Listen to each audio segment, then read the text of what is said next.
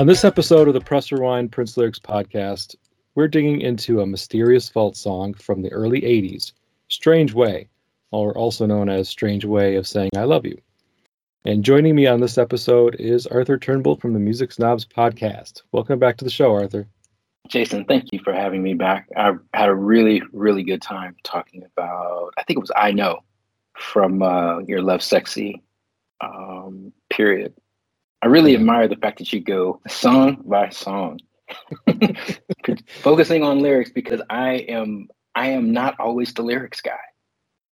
Right. Neither was I. I mean, certain songs, yes, but not. I couldn't say like every song that I enjoyed revolved around me digging into the lyrics and understanding what was being said. Now, of course, certain Prince songs like When Doves Cry or Kiss or, you know, like a lot of the big hits, the lyrics just go hand in hand with the music. You kind of really, you hear them enough that you can't escape them. But there were definitely Prince songs that I was very familiar with and I enjoyed, but never took that deep dive until I started doing this show. So thanks for that, because it's kind of one of those things where, you know, the lyrical aspect of Prince's career and his talent, I think, often goes overlooked. Yeah. Certainly there are songs in his discography that, you know, as I've been doing this podcast, I'm like, yeah, that wasn't really the deepest lyrical dive. Because sometimes you just write lyrics to fit or serve as a tune or a melody or something. It doesn't really have to be that deep every single time, but, you know, it's still fun to try to figure out if there's something more there. So thank you. Thank you. Enjoy having you back. Strange Way. So Strange Way. Strange Way is a song we're covering. Vault song, unreleased as of this recording. Yeah. Never know when things are going to get released by the estate, but as of October 2022, we have not officially received the song in any formal fashion. So, you know, anytime that we've heard the song, it's been in some sort of unofficial bootleg or sharing or something along those lines. So it's kind of been a leaked song. It's been a song that's been known by the Prince community for a while. I didn't know this, but, you know, doing research, this was one of the songs that was potentially selected for Crystal Ball 2, which would have been released in like the early 2000s if it would have ever, you know, manifested itself into a reality. Were you familiar with that, Arthur, at the time, or is that something you learned later? No, at the time. And I know that I first heard it after the Rainbow Children, somewhere between the Rainbow Children 2001 and Musicology 2004. And I tried my best to remember where and how I first heard Strange Way, because and I know we'll get to it, but the song, in terms of the condition that it's in, is really remarkable in that it's not tinny. It's not bass heavy. It doesn't sound like, you know, the MP3 was made from a cassette of a cassette that was dunked in a well or something like that. And you know how most of the bootlegs that we've heard prior to the remasters and the re-releases and such, you know, in the Prince community, we just got used to inferior quality music. And a highlight for, you know, the 1999 Deluxe, you know, some of the B-sides that came out as collections immediately following his passing. To hear those at either full fidelity or as best as you could get it, right, was a treat in and of itself. And here with Strange Way, it's batteries are included as far as that's concerned. It's, you know, it just sounds fantastic. But I gotta tell you, I cannot remember where I first heard it. But I know what I do remember is that I knew that I was just completely struck by it. Because other than knowing the time period in which it was created, you would think that it was, you know, reasonably recent just because of the quality. We're really fortunate in this age that we're in now, because nowadays in the 2010s, late 2010s, early 2020s, mm-hmm. if there's been a Prince song from the vault that's been leaked, pretty much going to find it on YouTube. Somebody mm-hmm. would have posted it on YouTube. So all you really got to do for the most part is just like type in a Prince song into the YouTube search engine. And if it's been leaked, you'll find it. That's at least, been my experience. And if I can't find it on YouTube, the chances are it either hasn't been leaked or hasn't been widely leaked. And so that's a really huge benefit that, folks didn't have 30 years ago, 20 years ago. And it was really all about, buying the boots, sharing tapes, whatever mm-hmm, mm-hmm. you had to do to get to listen to the songs. And that's where the quality suffered because, like you said, a copy of a copy of a copy, because somebody paid the money for the boot. But, back, when you could burn CDs or copy tapes very easily with a dual tape cassette player, that was how you shared. That's how you shared songs. And each recording of that cassette just got worse and worse and worse from a sound quality standpoint.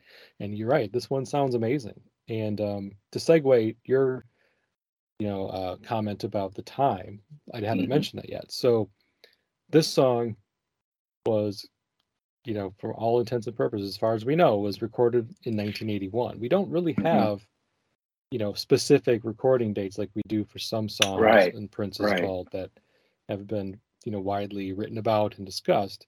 This is during that era when I think like a lot of the records weren't being kept as immaculately mm-hmm. as they were later. Because this is, my understanding, this was recorded at Prince's home studio in the Kiowa Trail home in Chanhassen. So it wasn't recorded, as far as we know, at any studio, like official studio, not like any studio in Minneapolis, any of the Los Angeles studios that he recorded at.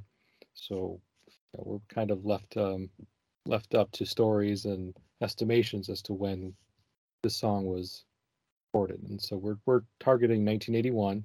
So Prince Vault says, based mm-hmm. off of stories told about the song, that makes sense from a timing standpoint.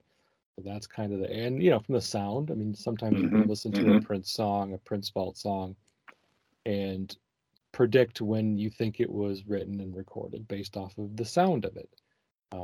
Prince changed his style up quite regularly, as we know.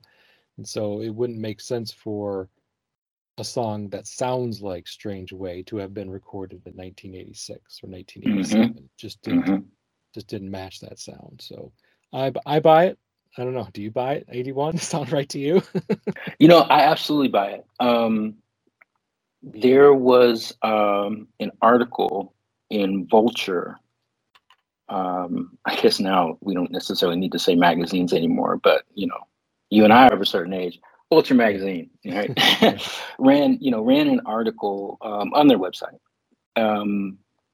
interviewing members of the sort of the classic revolution that we know, and asked and compiled these great Prince stories, from each member. And Lisa Coleman told a story about a time when she was living in Prince's house, that house. It was after they came off the road from Dirty Mind, supporting Dirty Mind. So this would have been, late winter, early spring, 1981. And she, having moved from Los Angeles to join Prince's band, didn't have a place to stay there back in Minneapolis. So she was living with Prince for a while. And she detailed this conversation that they had, where one day Prince was talking about her getting her own place. And I believe the quote was, as Lisa put it, Prince saying, well, Lisa, you're here now. What are you going to do, Lisa? Like, what are you going to do? And she said that it just felt tense. The conversation just felt tense. So she mapped it in terms of a time frame, saying, we were on the road, we were just coming off of tour. We know that she didn't tour in 1979, 1980, when Prince opened for Rick James during his Fire It Up tour. And we do know that she toured Controversy. Gail Chapman, his initial keyboardist, was no longer in the group. So we do have a pretty good albeit broad range in when this was recorded. I kind of have a theory, absolutely unscientific. Well, you know, you figure that Lisa shows up on the Times debut album, and as background, you can really hear her in The Stick, the final song. We know that that album was released in November of 1981. We also know that Controversy wasn't released until October. We also know that the day before or the weekend before Controversy was released was the infamous opening of the Rolling Stones at the LA Coliseum. 2 days where Prince is booed off the stage with everyone, right? So we know that Prince is in this period of transition where he's got a lot going on, and Lisa is smack in the middle of that period. So I really feel that this song was made closer to the summer going into the fall of 1981, just because it would seem that if you're coming off of The Road, you're coming off of Dirty Mind, and Jason, I apologize, I meant to actually write down, okay, when was the last Dirty Mind date, right?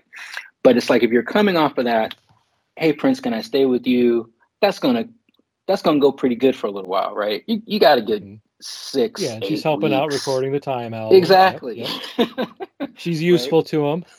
She's useful to him, you know. But you got a guy who's got, you know, he's got some albums coming out. He's simultaneously recording 2 albums. This is before. Let me take one. Well, let me just tell you one thing. April 6, 1981 was the last date of the Dirty Mind tour. So okay. I know it was after April 6th. We know it was after that, right? So yeah, it's like. What we as your listeners, but also, you know, as a community, particularly the younger faction, for lack of a better word, of the Prince community, it's hard to remember a time before Purple Rain. It's hard to remember a time when Prince, who is, was, and forever will be Prince, but before Prince was Prince, right? Mm-hmm. So you got a guy, you know, he's 23 years old. Lisa's like 21.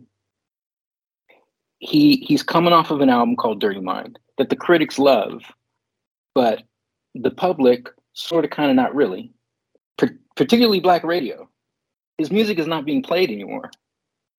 He's all but a one-hit wonder from the standpoint of his, you know, commercial popularity in that way. He's an alternative musician, which is great, you know, but he wants to regain his foothold in black radio. Controversy is a vehicle for him to do that, but The Time is also a vehicle for him to do that. Yep. André Cymone, his bass player, but also his brother, is leaving the band. It's not necessarily like a mystery or some sudden thing. It's part of a plan. But Andre's leaving the band, and he's bringing in Mark Brown on bass. Really young, unseasoned, and Prince has got to get him up to speed and get him road ready, because they're planning a tour to support Controversy after the release of album. So the picture I'm trying to paint is, you got a guy that's got a lot going on, right? So if at any time he's going to have a conversation about, Lisa, what are you going to do? You're just living with me. Are you going to commit? Like we don't know the outer parameters of this conversation and the meaning of it, right? But for this to be kind of like a tense conversation, that from Lisa's standpoint, from the itty bitty quotes that we have, And as Prince fans, we love to elaborate and expand upon. But from that little bit of information that we have, we could figure like, okay, it's just kind of coming out of nowhere as far as she's concerned, right? It would make sense that it's closer to the time, pardon the pun, when he's going to release and bring out this new band, the time, this new record, their debut, his fourth record that he is particularly targeting to kind of get himself back into the God, such a corny phrase, the hearts and minds of the public, right? And kind of get his agenda going, you know? So I'm kind of thinking it was like late August, September that he makes this record, Jason. You know, I'm with you. And I think there's a story that I read about Lisa's experience with this song and her experience living with Prince, where after they had like this disagreement, fight, whatever you want to call it, she allegedly went for a walk. I mean, I read that she went for a drive and I read that she went for a walk. I mean, shit, who knows? 40 years ago, like, right. How are you going to remember details like that? But let's say, hypothetically, she went for a walk. Yeah. You don't go for walks in winter in Minneapolis, Chanhassen. Right. You will go for walks in the summer, early fall.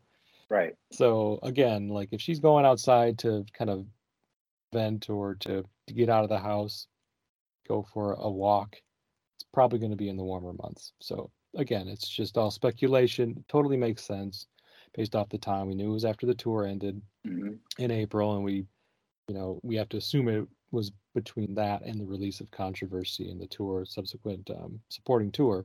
So that leaves us about 6 months, 5-6 months of time to choose from.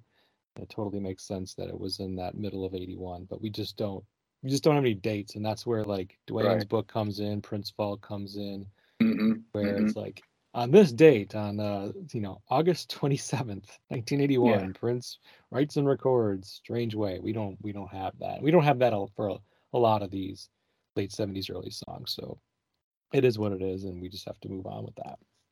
The little information that we have. All right, so you touched on the story about this being, according to Lisa, a song written kind of as an apology of sorts. You know, they have this falling out. Prince wants her to kind of make a move, and some people need that push. You know, they're comfortable. Sure, she wasn't paying rent.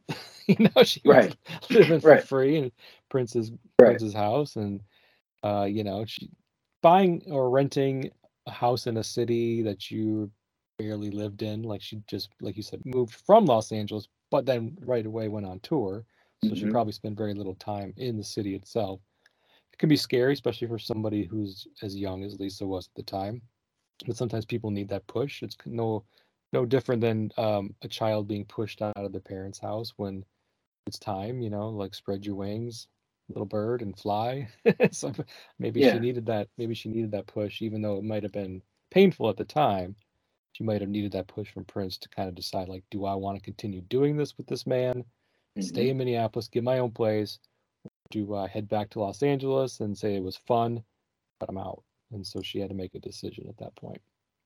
So yeah, the story is kind of the backstory of this song. And so when we go through the lyrics, which we'll begin doing here shortly, you know, you got to think of it with that framework in mind, that this is kind of a song Prince wrote in response to that fight that he had with Lisa, somebody who lived with him, was close friends with, collaborator, somebody he relied on, you know, in the absence of Gail as a platonic friend, as far as we know. I mean, we know Lisa is gay. I don't know if Prince knew that in 1981. I have no idea.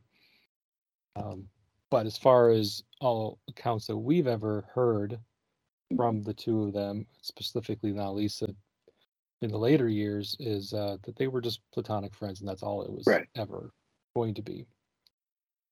Something that I really like about Strange Way is that it's a case of Prince responding to something that happened as it happened.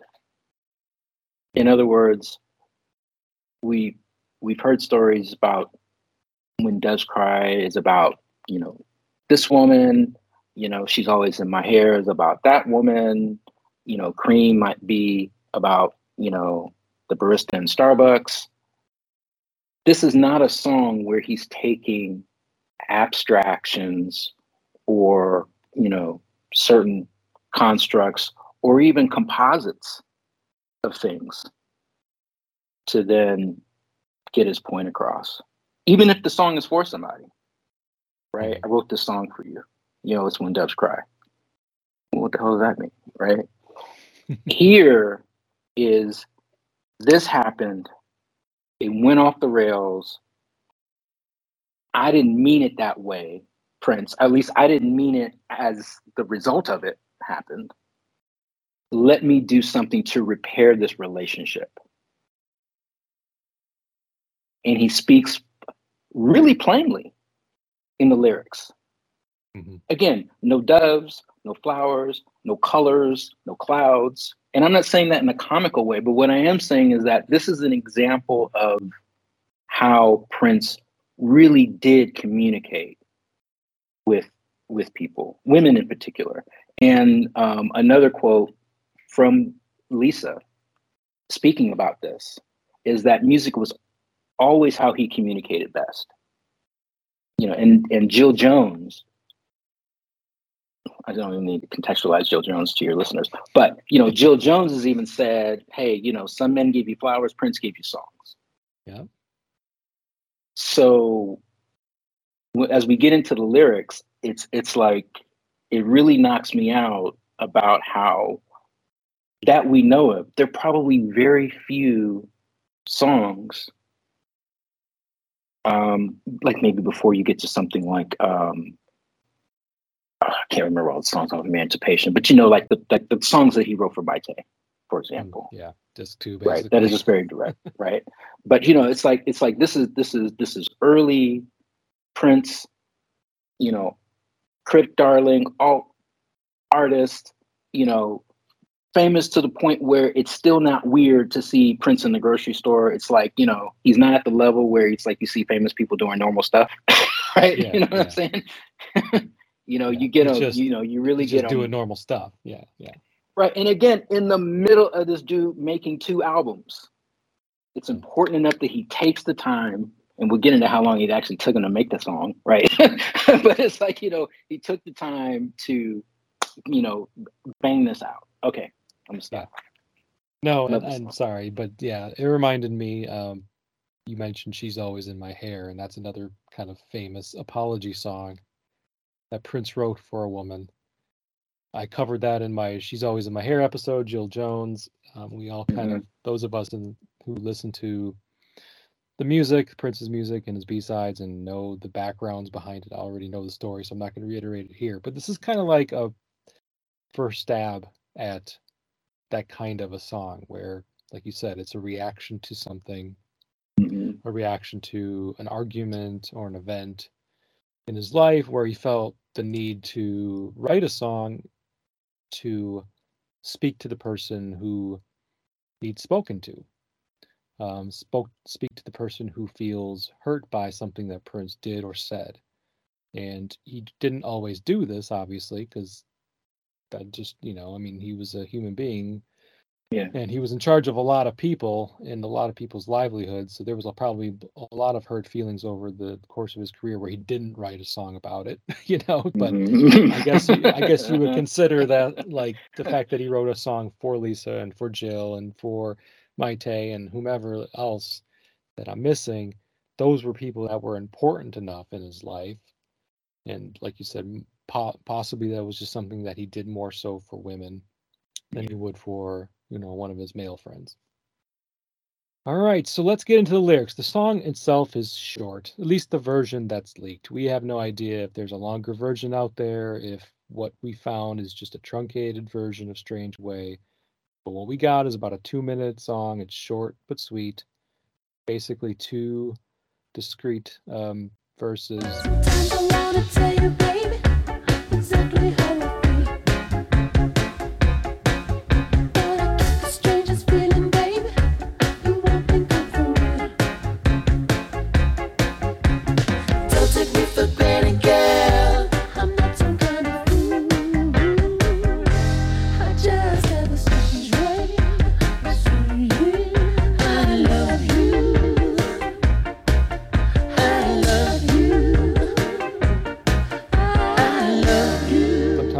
tell you, baby, exactly how I feel.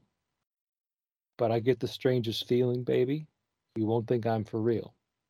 Don't take me for granted, girl. I'm not some kind of fool. I just have a strange way of saying I love you. And it's kind of like a verse and chorus scrunched together into one. All right. So with the first verse, Arthur, you know, I'm getting, again, like you get the impression this is a bit of an apology song. He's apologizing for basically being a jerk sometimes, you know, like people can be, you know, saying something maybe he was thinking about and didn't really mean it to verbalize or come out as blunt or as painful as it possibly did to Lisa. And just one of those, after reflection, a brief reflection, maybe realized it was not the way he wanted to communicate, not the way he wanted to see that that encounter manifest itself. What are some things in this first verse that you wanted to point out or that you find interesting? Well, I definitely get the vibe that he's not apologizing for what he said, but maybe how he said it or how it came off. There's nothing in these lyrics that get into, I'm sorry, I was wrong. In fact, he kind of stands, you know, he stands on his hill when we get to don't take me for granted, girl, I'm not some kind of fool. And that could be some insight on how he may have been feeling as related to Lisa living with him. It's like, all right, are you living with me? Well, you're living with me because I'm letting you live with me. But are you living with me because you're really not sure how you're going to commit to this? Are you seeing how it goes? You know, and are you just waiting for the next tour? Because then you don't have to, you're on the road. You don't have to worry about, you know, where you're going to live. You're eating my food, you're driving my car, all that.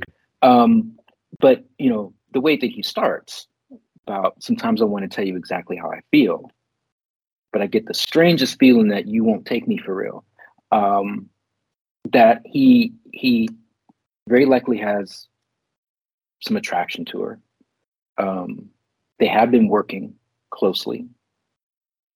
I don't remember it strongly enough to, you know, to quote it or even be positive that I'm getting it right. But I seem to remember that when he first heard Lisa's playing, you know, he was really drawn to her technique and her mastery of the piano.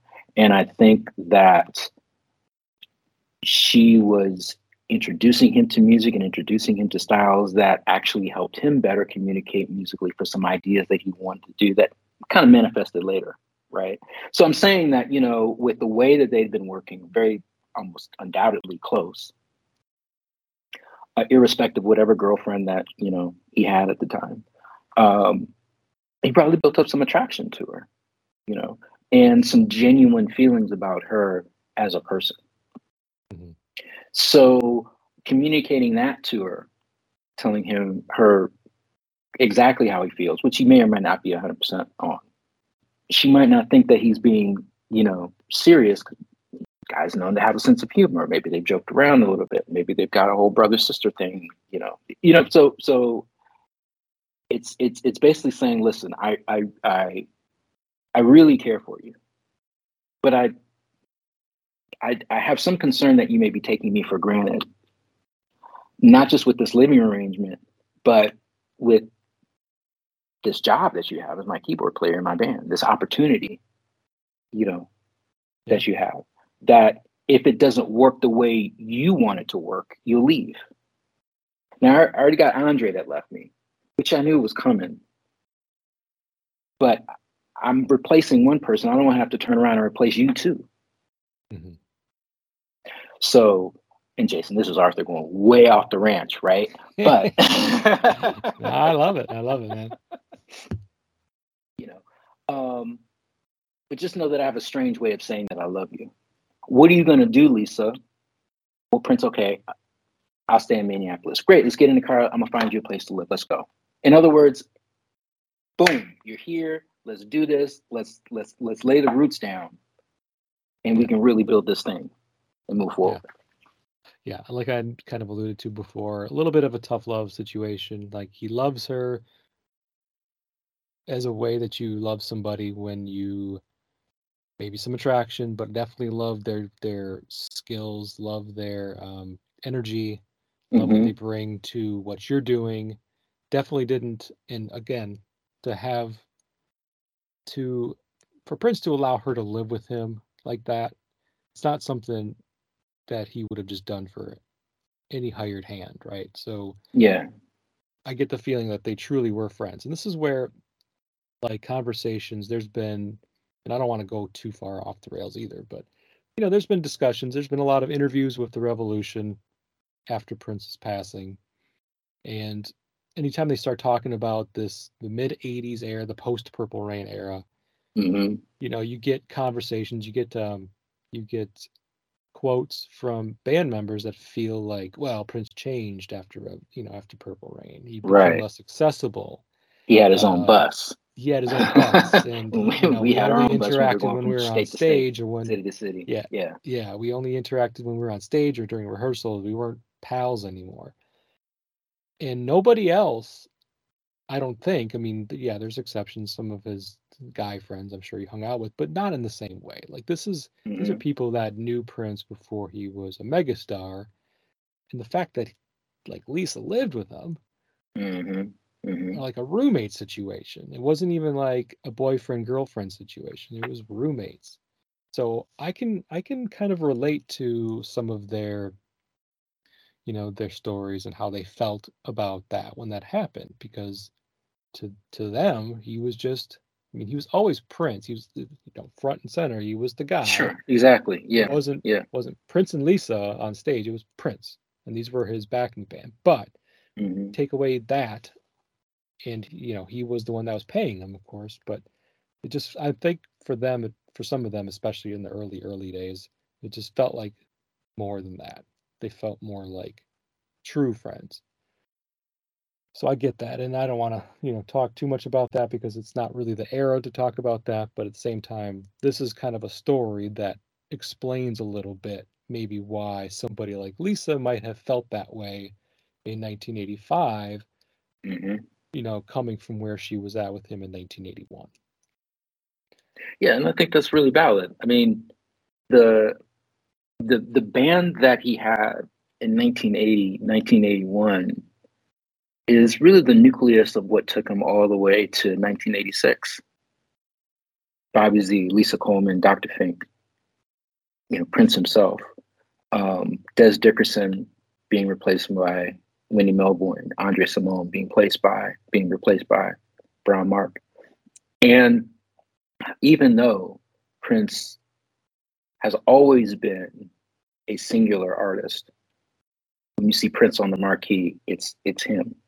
When you see, for example, like Sade on the marquee, people get confused that it's one woman. No. So it's that happens to be the name of the band. So there's a difference. And I've never been in a band, but I have done a podcast with three other people for over 10 years. That's the best, closest thing to a band that I've ever been in. And it's hard to manage these personalities. And, you know, if one person drops out and you work in a new person, that's not easy, and still be able to retain the same kind of chemistry. Because you don't retain the same kind of chemistry, you know, but you at least need to know if this person will really fit, not just musically, but also from a personality standpoint and a commitment standpoint. Right. Yeah. And so I think that that's some of what you're seeing in that first verse, particularly at the part where he starts the bridge going into sort of the strange way of saying, I love you, to don't take me for granted. Yeah. Yep. I'm with you on that one, Arthur. Okay. I think we probably covered that first verse. Let's go into the second verse. Does I really want you, babe? I want you sexually. Relation to suffer, can't you see? I don't expect for you to understand. Sometimes it's hard for me to. I just have a strange way of saying I love you.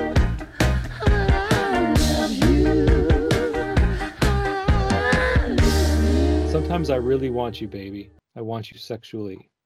Oh. I don't want our friendship relation to suffer, can't you see?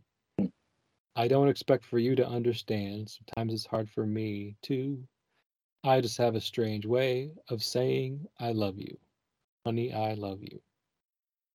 All right, so the second verse is where, like, when I was first listening to it with the intention of dissecting it after reading the story about it being about Lisa Coleman. Right, yeah. This is where it gets a little crazy. Like, it's a little confusing because he says right there in the very, first two lines, I really want you. I want you sexually.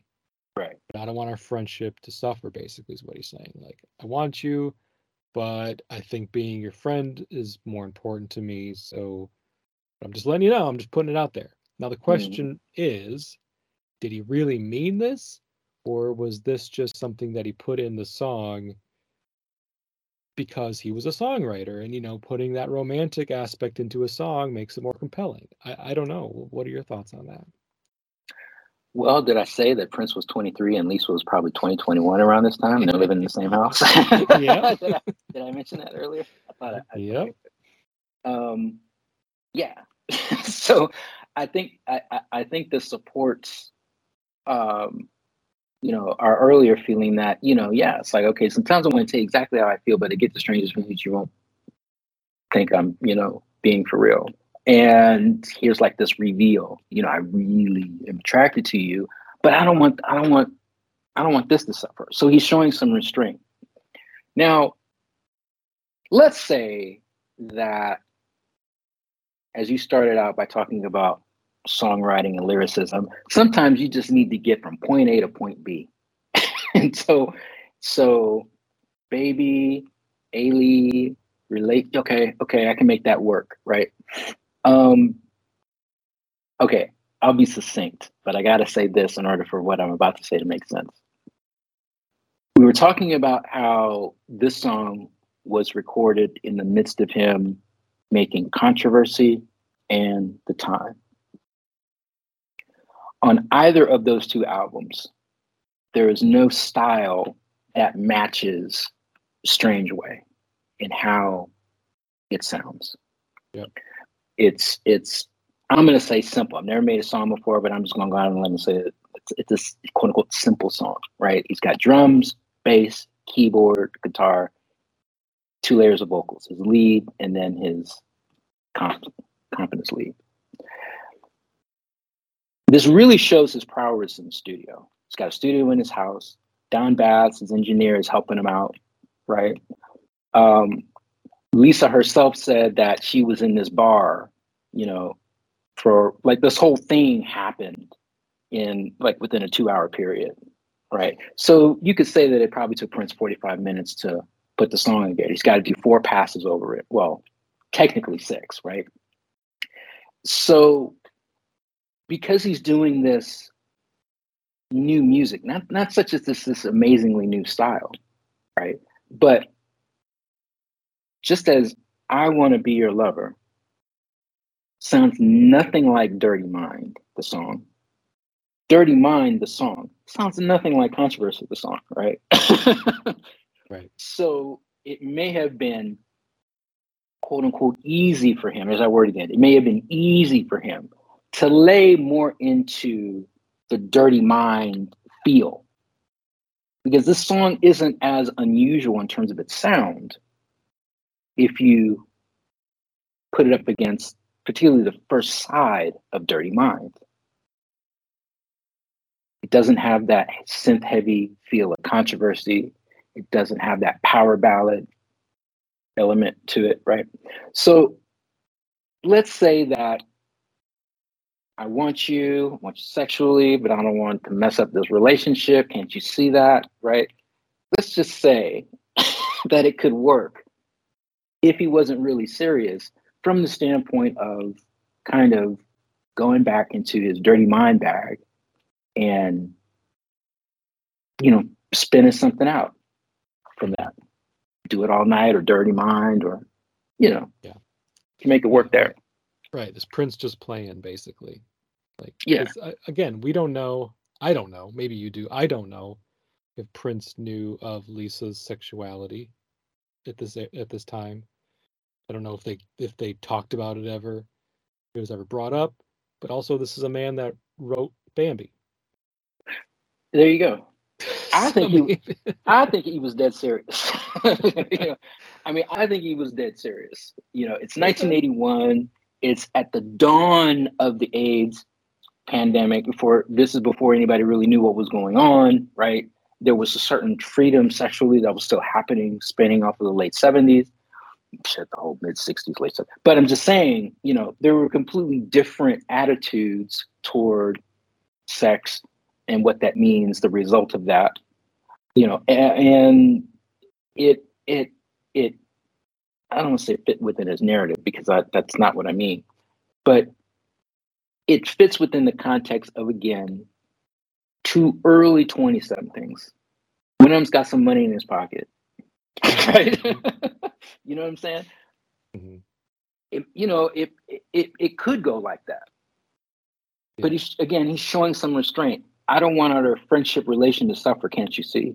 Because if the friendship suffers, the music suffers. Yeah. Yeah, because then he's got to go out and find that next keyboardist, and you see it. They're not hard, they're not easy to find. You want a woman, like he wanted a woman, and he wanted her to be talented but also attractive, right? To fit the aesthetic. So it's not, when he's got a good thing, he doesn't want to fuck it up, basically. Right. Right. So he has to throw. Right. He has to shoot a shot. But at the same time, backpedal a little bit just to make sure, ultimately the friendship is more important, but I'm still putting it out there that. Yeah.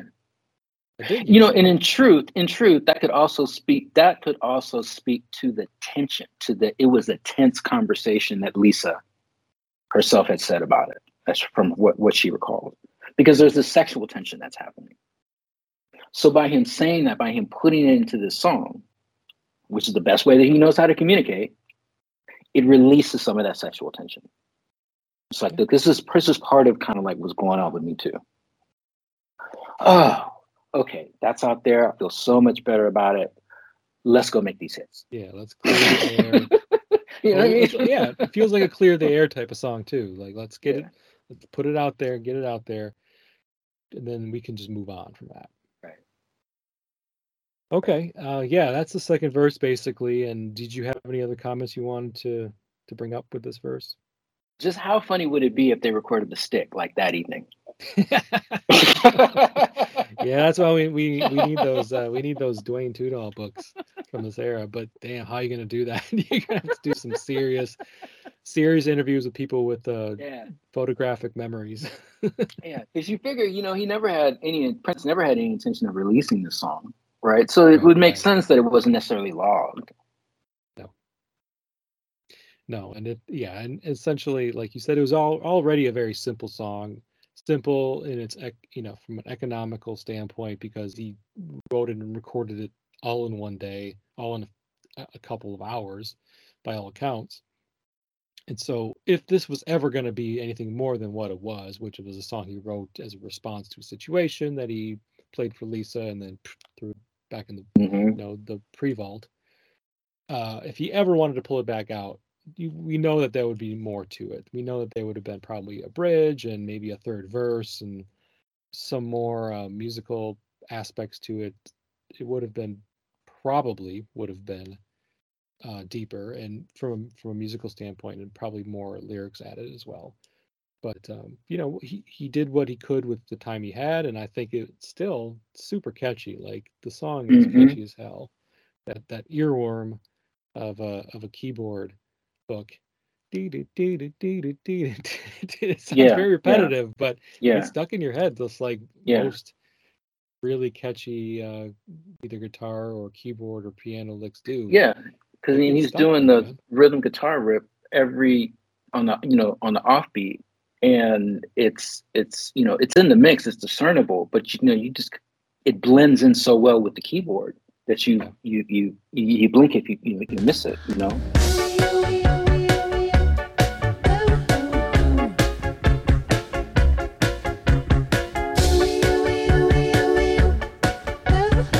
even in the fact that he goes ooh-wee, ooh-wee, ooh-wee, I mean, that kind of feels like a filler. Like, that's just kind of filler stuff. That would have been, if he had more time or had more desire to do something more with the song, I doubt that he just would have left in his ooh-wee, ooh-wee, ooh-wee, ooh-wee, ooh-wee. Yeah. Maybe he would have, but yeah, it just feels like that's the kind of thing you do when you want to just throw something in there because you don't have it right at that moment. Let me ask you this. Do you think, let me ask you this way. Do you ever wonder why he didn't use this as a B-side?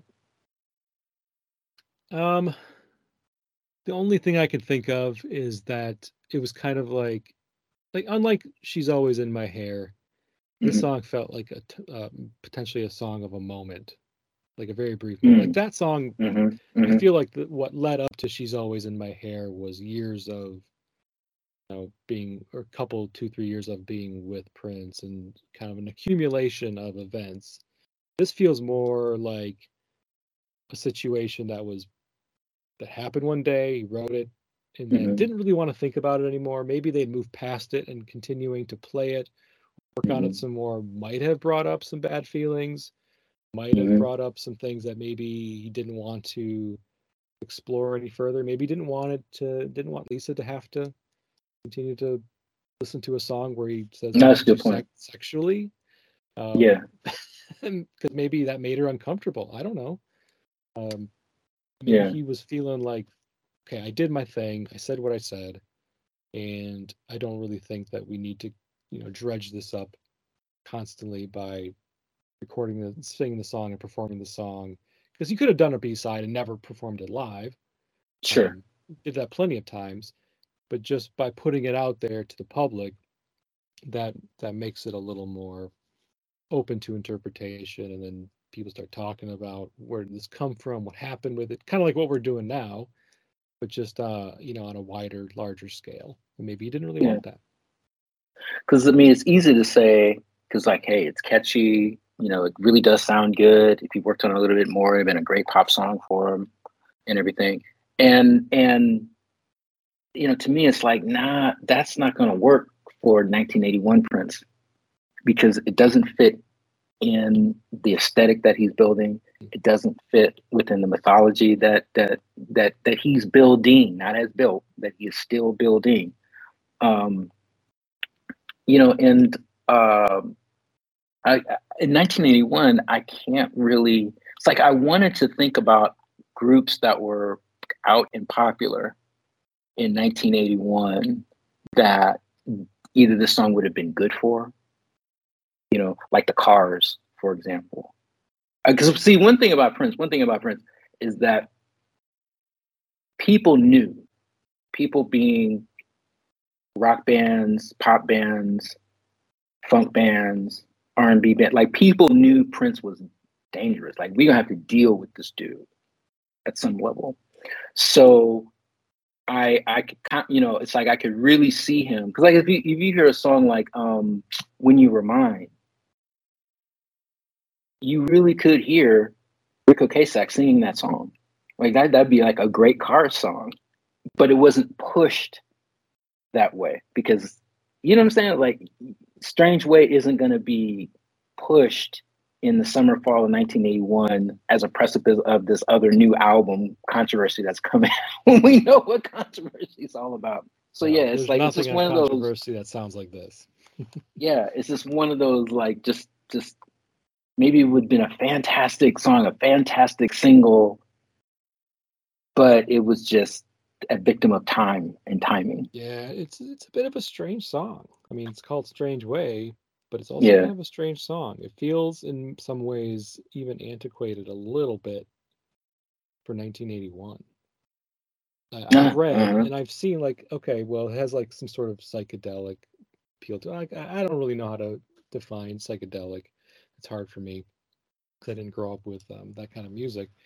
All I can think of when I hear psychedelic is like Pink Floyd and Beatles later stuff. It's like I know there's more to it than that.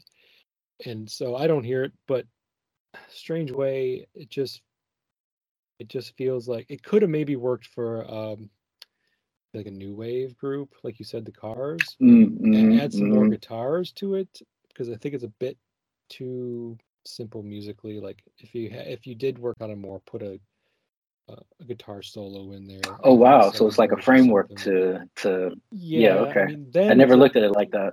Then maybe it's a little meatier, something that you could actually imagine hearing on the radio.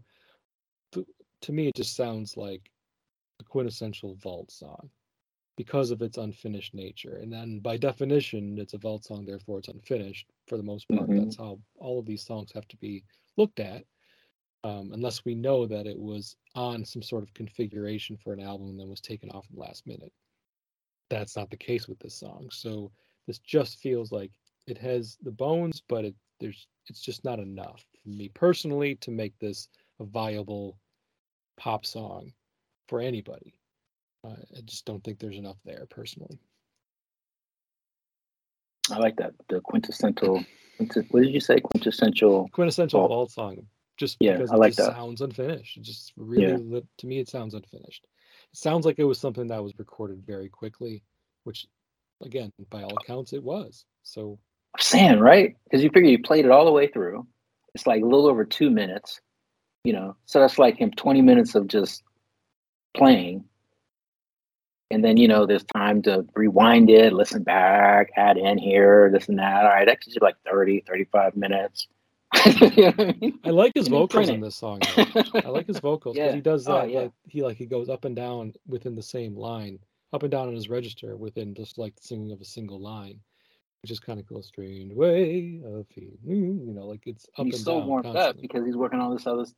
He's come up to it. He's working on all this stuff, so it's like. You know, just like the count. 1, 2, 3, hit it. And it's done. Yeah. If you're listening to this on headphones, you can hear him count it out right at the very beginning. So cool song. I'm glad we talked about it. Interesting backstory. It would have been great for like that Crystal Ball 2 project if that ever would have seen the light of day. People, you know, got voted to make the final track listing, so the people wanted to hear it. I think a lot of that has to do with the time it was recorded. People wanted it, especially, you know, now and even probably back in 2000, people were like, "Oh, I want that early 80s shit, you know. I want that pre-revolution, you know, that early stuff, man." That's because for so many people that's kind of like their Prince. Yeah. This time frame. So they want more of that. And as far as we know, we don't have a lot of Dirty Mind and Controversy era. Exactly. Fault songs, I should say. There's not a lot that we're familiar with or that we know of. So it's kind of like a cool nugget. Yeah, I would have loved to have heard him talk about it. Now, I don't think it ever would have happened. Really not his style. Like the liner notes, like in Crystal Ball 1, have like a little something like that. You know, 4-sentence blurb. Yeah. Yeah, because the thing about it, it's like it's not based on any kind of like drama, like I cheated on you or I just, you know what I'm saying. It's like it's not. No drag out fight or thing like that, you know. It's just, it's fundamentally a misunderstanding. You know, it's like but not heart, like he touched something, and you know, I mean, I'm ready to go off the plant ranch again, so I don't want to. The way I just again think of it is like. I'm sure Prince had been, to your point that you made earlier in the show, he'd been mulling this situation over in his head. And so for him, maybe this little outburst, if we want to call it that, we weren't there, was a long time coming. But for somebody like Lisa, who didn't see the signs, maybe she'd been dropping hints. She wasn't picking up on it. So it might have come out of nowhere. And Prince probably, like we've all had those interactions, like, shit, I could have done that better. Or I could have phrased that differently, or I, you know, could have kept my cool or should have kept my cool when I didn't, because that person on the receiving end got something that they weren't expecting and they didn't deserve. And that's probably, we have to jump to conclusions again, is probably what happened. Something that he would have been thinking about for a while, potentially, but she hadn't been, so it kind of, you know, broadsided her, you know, and Prince maybe thought that he could have done it in a more nuanced way, a little more gentle. But as far as he was concerned, he'd had it up to here. And so he was done being nice.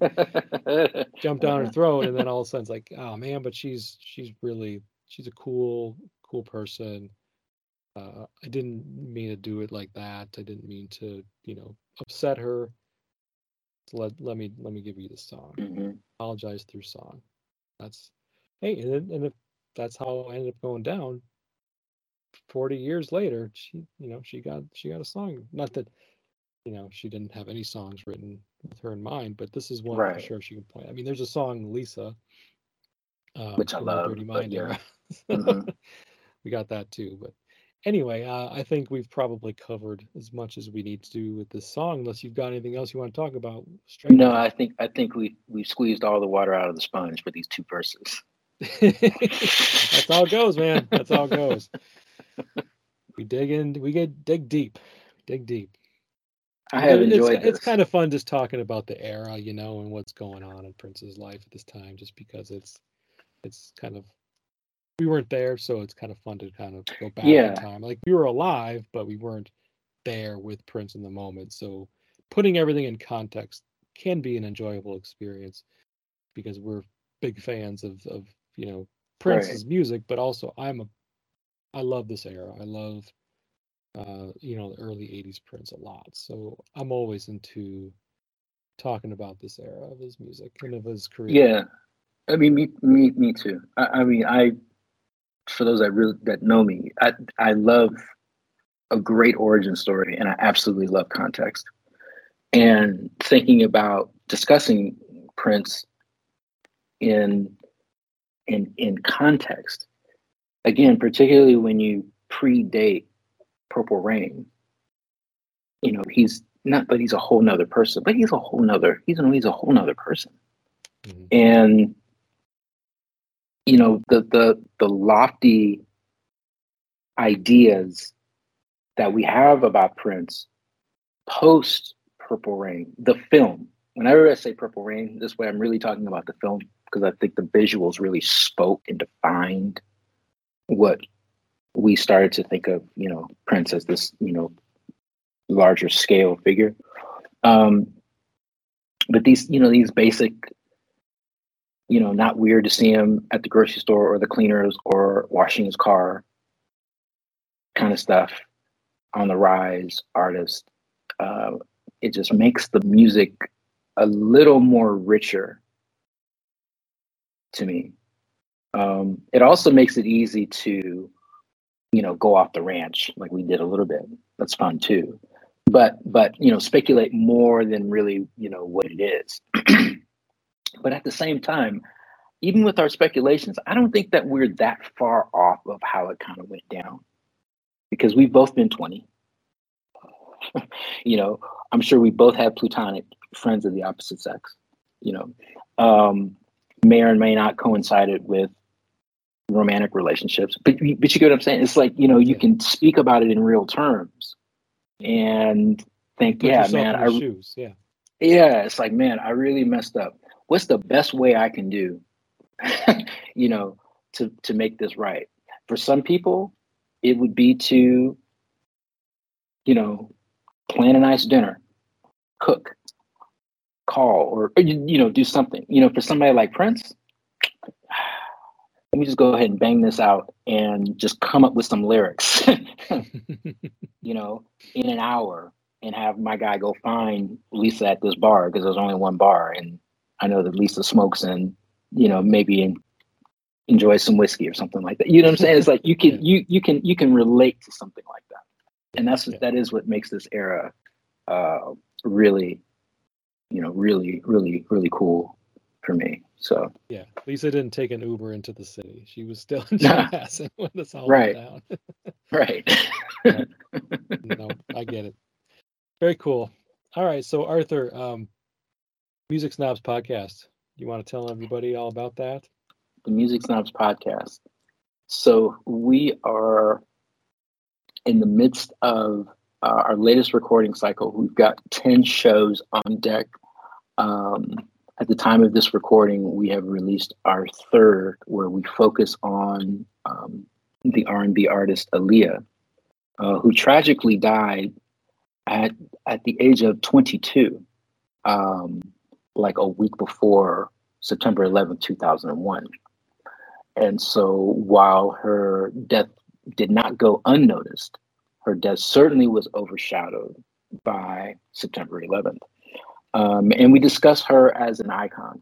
She's had a resurgence. A lot of her albums have been remastered and re-released.